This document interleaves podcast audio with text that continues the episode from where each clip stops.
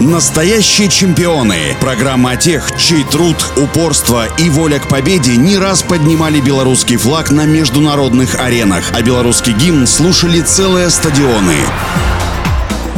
Всем доброго дня, у микрофона Василий Данилов. Елена Хлопцева родилась 21 мая 1960 в Минске. Юной Елене специалисты прочили блестящее будущее и гарантировали место в сборной Советского Союза. В 12 лет она уже была мастером спорта СССР по плаванию. Однако в какой-то момент возник непреодолимый психологический и физический барьер. Елену переводили с братца на кроль, она кочевала от одного тренера к другому, но все безрезультатно. В конце концов, ее познакомили познакомили с Ядвигой Рудковской, тренером по академической гребле. Сначала особого увлечения новым для себя видом спорта она не испытывала, но в силу своей обычной добросовестности и исполнительности очень старалась. Ее место определилось не сразу, но одно выяснилось быстро. В одиночке ей не грести. Уже в 16 лет со сборной команды Советского Союза Елена поехала на первую в своей жизни сборы в Азербайджан. В когорту сильнейших вписалась с легкой руки главного тренера женской сборной Беларуси по гребле Олега Михайлова. К Олимпиаде 80 тренер взрослой женской сборной Советского Союза Виктор Алешин задумал создать парную двойку, которая в перспективе могла бы замахнуться на олимпийское золото. В начале Минчанку Хлопцеву попробовали объединить в экипаж двойки парной с эстонкой Реет Пальм. Соображения были чисто технические. Одинаковый рост, значит примерно одинаковая длина грибка. И, следовательно, легче добиться синхронности движений, без которых экипаж академической лодки не существует. Дуэт Хлопцев Хлопцева Пальм подтвердил прогнозы тренеров незамедлительно. Незадолго до Олимпиады на озере Таракай в Литве на регате «Янтарные весла»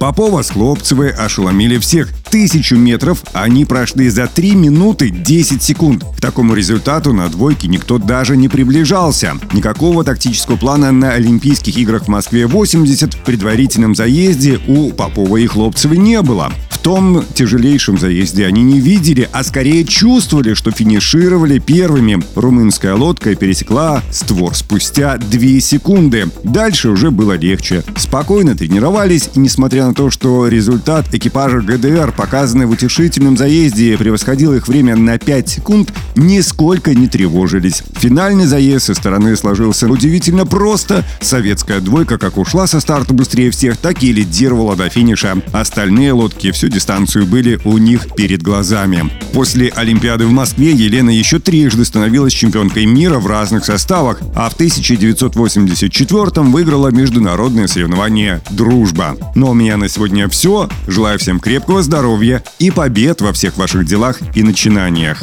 Настоящие чемпионы. Программа о тех, чей труд, упорство и воля к победе не раз поднимали белорусский флаг на международных аренах, а белорусский гимн слушали целые стадионы.